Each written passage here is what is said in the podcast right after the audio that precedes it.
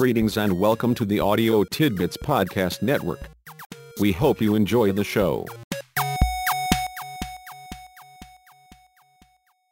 For the man who has a hammer, every problem looks like a nail.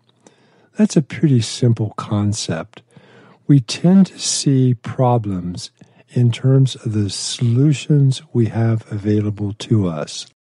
If we only have a limited range of tools, then we tend to interpret, understand, and, yes, indeed, force problems into the mold where the tools we have are what are needed. The same thing is true if we have certain preferred elements in the solution, certain priorities, certain values. No matter how we look at it, we do tend to recreate the world in terms of our expectations, our preferences, what we think things ought to reflect, how we think things ought to be. There are multiple ways of looking at this particular issue, this particular quirk of human behavior, the tendency to focus on what we already know, to impose our point of view or perspective on problems and situations, and to always go to preferred solutions. It's the same old notion in a different kind of context. If all you have is a hammer, everything you see is a nail. I would like to think about this, though, in terms of a management context. If you're responsible for other people, the work of other people, the outcomes other people get, then the tendency can be very, very problematic. It's one management style, though. Do it my way, do it the way I said, do it the right way, and that's the way I think it ought to be done. When managing people, though, I think a somewhat different approach is very likely more useful and that, of course, brings us to today's tip. When managing people, there are two levels to think about.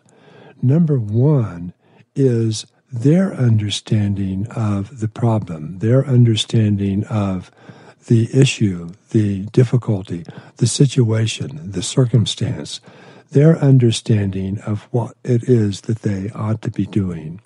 The second level then is their understanding of how they think they should do it, what they think the appropriate solution is, the appropriate behavior is.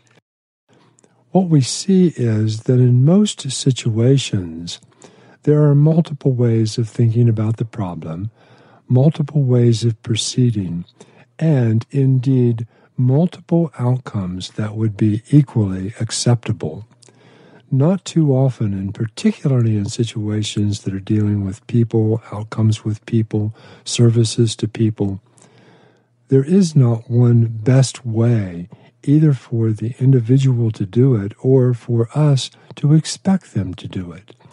When we hire competent people who are capable of independent judgment and thinking, independent action, then we need to give them the flexibility they need to get the best outcomes they can get. How do we do that? We let them know the outcome we're looking for, the value set that goes with that outcome, the range of outcomes that would be acceptable, what kinds of things would not be acceptable. Once we've pointed out the goal and with their cooperation and participation, we've settled on a definition or understanding of that goal, then we need to step back and let them use their experience, their judgment, their skill to get the best outcome they can get within the acceptable range. Let people do the best they can do and support them in that process.